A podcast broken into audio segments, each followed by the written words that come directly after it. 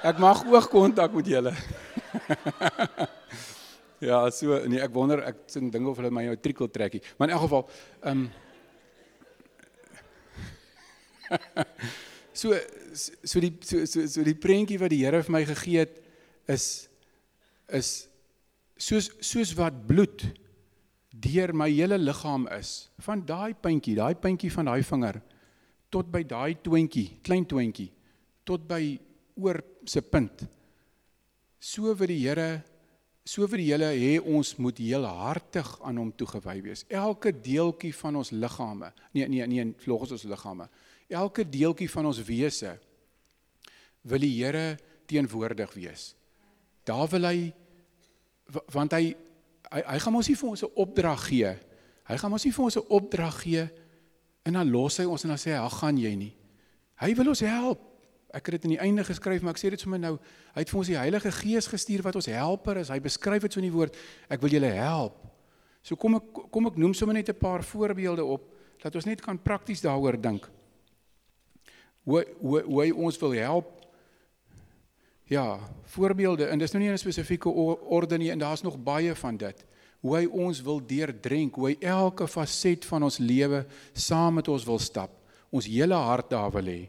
Ons huwelike, kinders, die leiding wat ons vir kinders moet gee, die opvoeding wat ons vir ons kinders moet gee. Ons verskille. Hy wil daardeur ook help. Hy staan nie en wag as jy en jou vrou klaar geveg het aan die einde nie. Hy wil hy wil jou help daardeur of 'n vriend van jou of wie ook al nie. Waar is ek nou? Ons moods. Vrouens is meer daarvan as mans, maar ons moods. ons loopbane. Ek grappie, nie eintlik 'n grappie nie, maar grappie. Trekkie skoene as hy vir jou pas, man. Anyway. Uh alle alle verhoudings, alle verhoudings, finansies, ons denke, ons prioriteite, intimiteit met hom, het ek 'n hoof want dit begin daarby en dit eindig ook amper daarby, maar intimiteit met hom. En en so al die soos ek hierdie goeders opnoem, hoop ek jy kan dit vir jou en en ek vertrou die Here gaan met ons harte praat en hy gaan vir jou sê, "Sjoe, boetie of sussie, hoor jy hierdie?" Want daar's nie een deel waar hy nie waar hy nie ons hele hart wil hê nie, nie betrokke wil wees nie. Gemeente, boeties en sissies, besoekers, community lewe, uitreike, hart vir vers, ek het julle geskryf, hart vir verlorenes. Luister na die Heilige Gees se stem en gehoorsaam wat hy vir ons sê. Werknemers, kollegas, werkgewers. Waaroor die Here met jou spesifiek miskien praat. Funksies in ons gemeente. Wat se so goed daar ook al moet gedoen word. Jou ouers, God se orde van submission. Dis nogal 'n ding die Here wil hê die man moet onder hom staan. En die vrou moet saam onder die man staan. En die kinders onder hulle. Nie kinders on top nie. Kinders sê en orders gee nie. Die Here het 'n spesifieke manier. Hy wil deur al hierdie goeters en ek en julle kan nog goed noem, wil hy werk. Worship, Charles vanoggend gesê worship. Hy wil hê ons moet hy moet hy, hy moet ons moet in worship deurdrink wees met hom.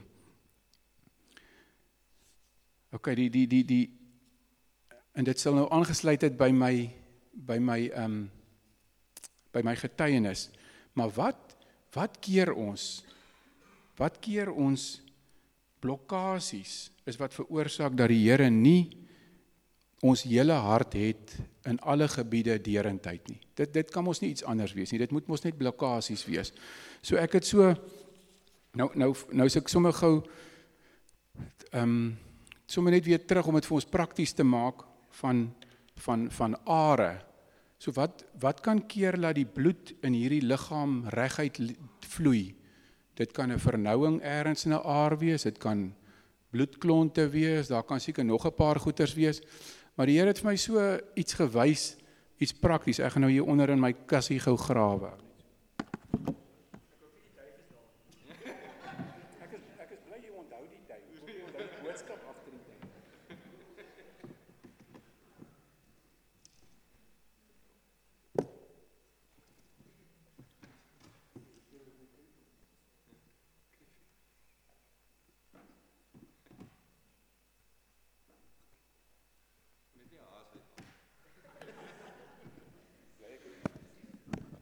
ek het julle aandag. So Ja, so ehm um,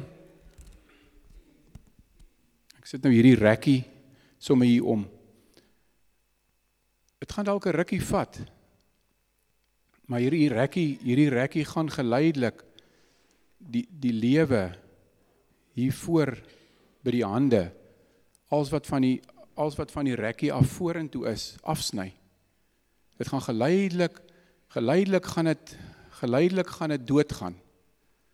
En dit kom by terug by die Here wil die Here wil alle blokkades wat keer laat ons heel hartig, laat ons harte heel hartig by hom is, wil die Here wegvat. En hy kan en hy wil. So ek ek ek gaan sommer vir ons 'n paar voorbeelde opvoer van blokkades. Nou hierdie hierdie rekkie so kom ons sê hierdie is my huwelik vir 'n voorbeeld. Hierdie arm is nou my huwelik. As daai ding daar is, as daai blokkade daar is, gaan dit nie funksioneer soos die Here wil hê dit moet nie, want daar's 'n blokkade. Die bloed kan nie vloei soos dit moet in hierdie arm nie. Die Here kan nie werk in jou nie want want daar's 'n blokkade. Kom ons noem sommer 'n paar voorbeelde van blokkades.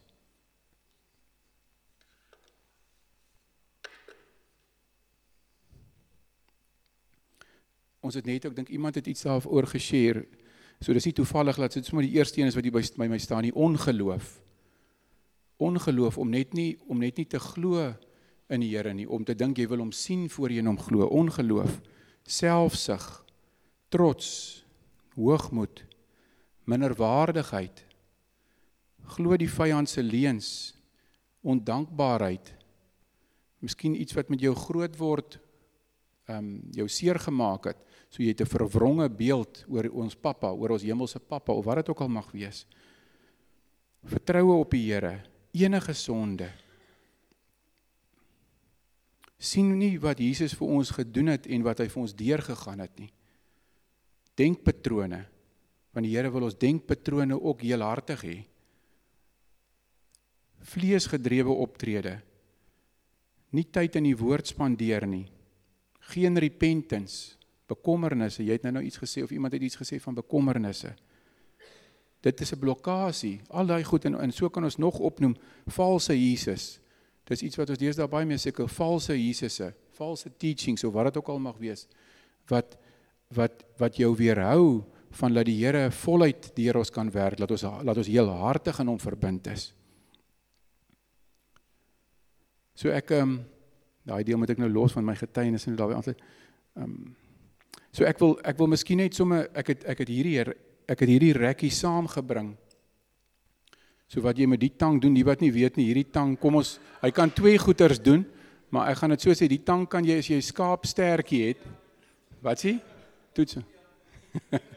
so as jy so as jy 'n skaap as jy 'n skaap se stertjie wil afmaak. Jy kan ander goed ook doen, maar as jy skaap se stertjie wil afmaak, dan dan rek jy hom so oop en jy druk die stertjie daardeur en en jy los hom daar in die, in die in die rekkie bly dan nou daarso sit. Maar dis 'n verskriklike sterk rekkie.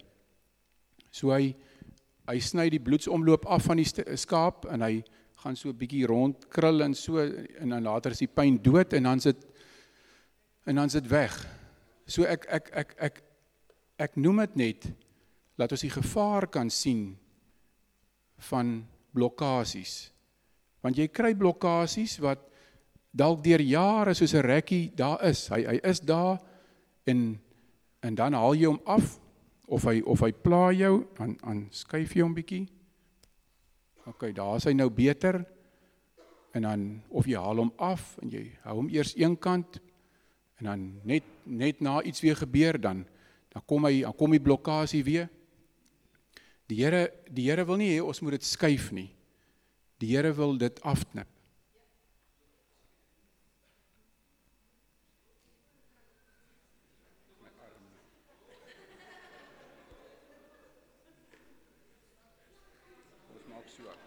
Nee nee, ek sal reg kom, ek sal reg kom.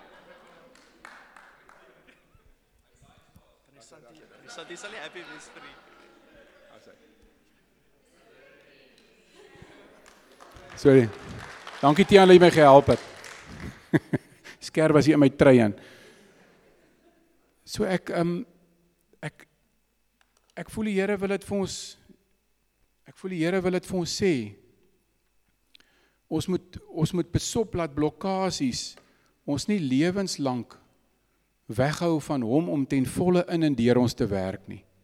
En ek weet die Here ons is mos ek kan mos nie ek weet wat is daar wat ek wat ek voor moet wake up wees. En wat is daar wat iets wat die wat die wat die vyand dalk weer 'n rekkie om my arm gaan wil kom sit of om my toon wil kom sit of watter faset van my lewe dit ook al is. Maar ek vertrou die Here en ons gaan nou nou bid daaroor. Ek vertrou die Here praat met elke een van ons en hy gaan in die week en die tyd wat voor lê, gaan hy vir ons waarsku. Ons moet geloof hê daarin om te sê, "Hey, hier is jy weer besig om hierdie rekkie te skuif. Knip hom af." Moenie met hom so saam lewe nie want ek kan nie voluit soos die bloed nie voluit deur die liggaam kan vloei nie, kan ek nie voluit deur jou lewe nie. Ek kan nie voluit, ek het nie jou hele hart as dit so is as jy so met rekkies om jou sit in blokkasies en so nie.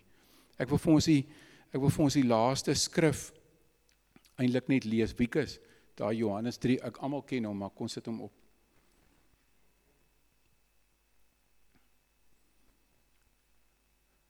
So kyk net wat het God en Jesus vir ons gedoen want dis eintlik waantoe dit moet wys. Dis waarmee ek wil afsluit. God het die wêreld so lief gehad dat hy sy enigste seun gegee het sodat die wat in hom glo nie verlore sal gaan nie, maar die ewige lewe sal hê. So God en Jesus het vir ons alles gegee. Wat hulle kon gee, het hulle vir ons gegee. En elke dag nog is hulle saam met ons. Elke dag nog gee hulle. En ons het die Heilige Gees wat ons helper is, wat ons lei en wil lei in dit. So my vraag is weer is jy heelhartig? Het die Here het die Here jou hele hart? Kyk wat hy vir ons gedoen het. Dit gaan nie oor werke nie, dit gaan oor jou hart. En ek het nou 'n paar skrifte en goeters moes uitgelos om dit vir ons te probeer kort maak. Maar ek glo en ek hoop die Here gaan dit vir ons vas lê en gaan ons herinner daaraan laat ons 'n lewe leef met 'n totale oop hart, soos bloed totaal deur 'n liggaam moet vloei, sodat die hele liggaam lewe het gedurig deur. So moet die, so moet ons vir die ja, kom ek bid dit sommer vir ons. Ja, pappa, baie dankie vir vanoggend. Dankie Here dat ons vanoggend die voorreg gehad het om U te worship. Dankie Here Jesus vir wat U vir ons kom doen het. Dankie Here vir U vir U lewe op aarde. Dankie vir U gehoorsaamheid. Dankie vir U nederigheid. Dankie vir U voorbeeld Here Jesus. Dankie Pappa en dankie Jesus dat U vir ons alles gegee het. En elke dag nog. Ek bid Here dat U vanoggend kragtig met ons sal praat. En ehm um, wil bid Here dat U ons laat laat U vir ons elkeen want U is 'n spesifieke God sal wys wat wat daar is in ons lewe, in ons alledaagse lewe waar ons nie waar U nie ons harte heelhartig het nie. Waar daar vir uh, blokkades is, Here. Net sodat ons voluit vir U kan leef net sodat u al die lof en al die eer daarvan sal ontvang. Ja Heilige Gees, ons vertrou U daarvoor vir nou op hierdie oomblik en hierdie oomblikke, maar ook vir die vir die die dag en die dae wat vorentoe lê. Dankie dat ons geloof nie lê in my woorde nie en enigiets anders nie, maar ons geloof is in U werking Heilige Gees. Ons geloof is in U God, in U Jesus. Ek wil bid Here dat dit soos 'n soos 'n waarskuwingslig sal wees in al hierdie kompartemente van ons lewens, ons huwelik en ons kinders en ons loopbane en ons alles. Laat dit 'n oop kanaal sal wees vir U Here. Hele hartigheid vir U. Ek wil bid Here dat U ons sal bewus maak van blokkasies. Blokkasies wat U wil wegvat. Blokkasies wat U kan genees. Daar's niks, Here. Ons ons ons geloof is nie in statistieke nie, Here. Ons geloof is in U wat enigiets kan doen. Dankie Here dat ons kan weet U's aan ons kant. U wil. Help ons Here met heelhartigheid. Ja Vader, ons bid dit in Jesus se naam, die naam bo alle name. Dankie Here vir u goedheid. Ek ek wil net so eintlik nie ophou daaroor praat nie. Maar dankie Here, dankie, dankie.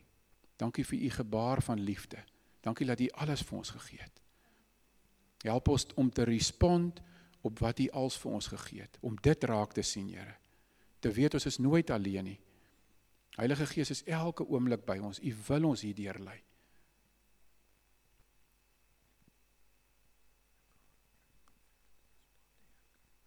Uh Kobus, wil julle nie sommer net so 'n bietjie agtergrond, mis, miskien worship ons weer Tian.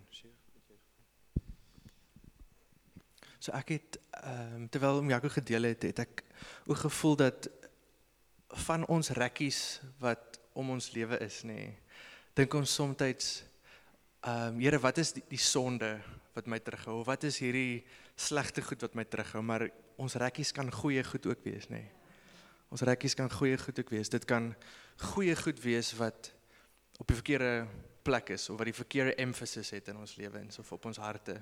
So vo, om voorbeeld ek weet nie voorbeeld nie, maar dit kan goeie goed wees wat net soos jou hart consume en dit kan ook 'n rekkie wees. Om vir die Here ook te vra maar is daar is daar goed wat U net wil rearrange, Here? Ehm um, sodat U weer voluit op die troon is. Wil jy share? Ehm ek is ek is seker almal het dit raak gesien, maar toe Jaco sukkel om sy eie rekkie af te sny en Tiaan hom kom help het. En ek dink dit is so so prentjie net wat die Here deur wil praat met ons is ja, ons is so trots nê en as ons daai rekkie detect dan wil ons net self, jy weet soos 'n toddler wat altyd sê nee, hulle kan self. En en ek voel net die Here sê julle is julle without me you can do nothing and you all need one another. Sonder mekaar kan ons ons mekaar nodig. Ons almal het mekaar nodig. En om hulp te vra. Om te sê, sien jy enige rekkies wat bloed afsny in my lewe? sien jy vir, vriende wat ons um, goeie brûe mee gebou het en leiers om hulle uit te nooi om ons te help met ons rekkies en om dan daai goed af te sny. En ja, ek ek ek voel vir vir ons een van die grootste goed wat ons in daai plek hou is trots. Daai is 'n groot rekkie self, maar dis ook die rede hoekom ons baie keer nie hulp vra nie. So vra hulp volgens, vra gebed. So ek uh, ek wil as 'n voorbeeld vanoggend vra dat julle vir my sal bid. Want ek het 'n rekkie. Ek sê rekkie want ek's van die Vrystaat, nie rekkie soos hier in die Kaap nie. Dis dis nie my rekkie nie. Ja, die feit dat ek van die Vrystaat af is, dis 'n rekkie nie. Ek gaan hier staan en vra dat julle vir my bid. Daar's iets ek kan sommer ek ek sukkel in 'n in 'n dis sonde nie, maar in 'n gedissiplineerdheid baie keer om in toepassing van my stilte tyd saam met my gesin. Ehm um, dat ek net baie keer net te besig raak en, en as ek kom by daai area raak ek net is net te moeg en ek voel daai gedissiplineerdheid wat julle vir my sal bid vanoggend. En ek wil vra vanoggend as jy sal weet is daar 'n rekkie in jou lewe is wat jy die Here voor vertrou om dat die Here dit sal losmaak. Ons kan so vinnig soos ek kan vinnig dink, ek kan vinnig justify hoekom ek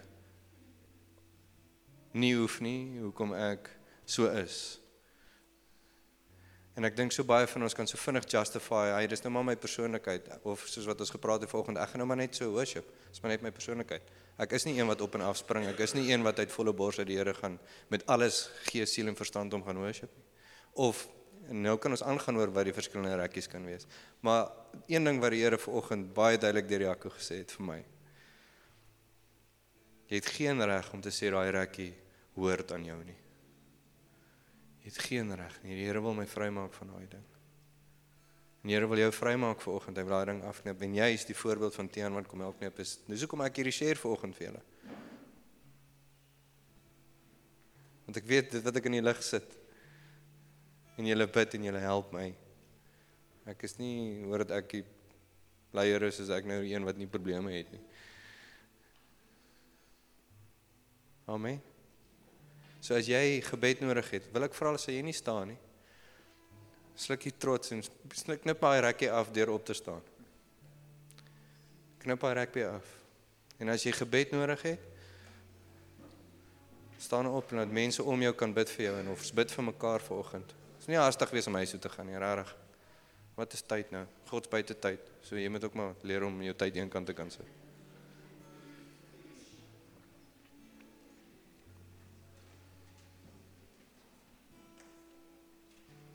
So die wat om die ander staan, bid vir hulle asseblief. Kom ons bid vir mekaar vanoggend. Ons het die hulp nodig. En as almal staan, bid vir mekaar. Okay.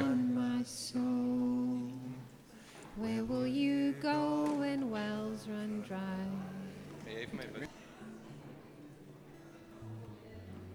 When the wind starts to break, how you gonna keep this flame alive? In the fading night when night is breaking, I know you will always be waiting. You'll always be there. I'm running to the secret place where you are, where you are. I'll sing to you of all the ways you stole my heart, stole my heart. Better is a moment that I spend with you than a million other days away. I'm running, I'm running, I'm running to the secret place.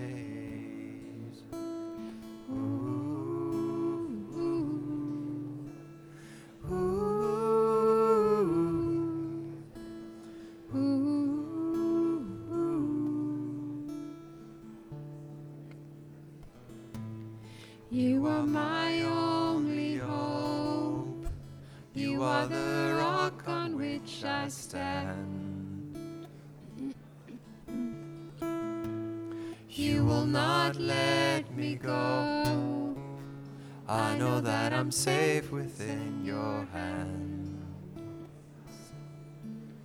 In the fading light when light is fading, I know that you'll always be waiting. you'll always be there. I'm running to the secret place where you are, where you all the ways you stole my heart, stole my heart. Better is a moment that I spend with you than a million other days away. I'm running, I'm running, I'm running to the secret place.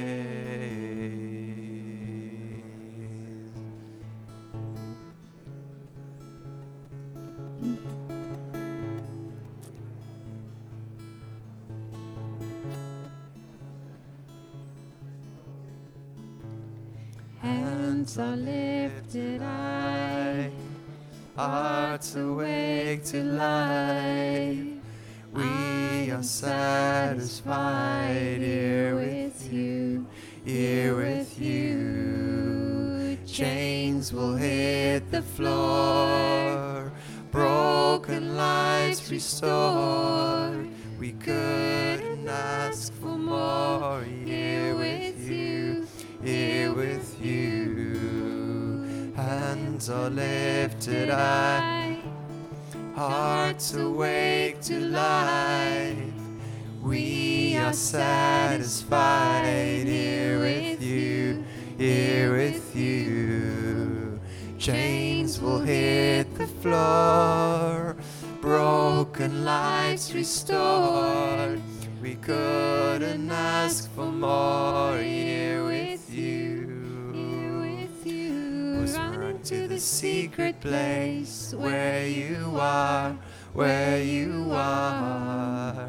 I'll sing to you of all the ways you stole my heart, stole my heart. Better is a moment that I spend with you than a million other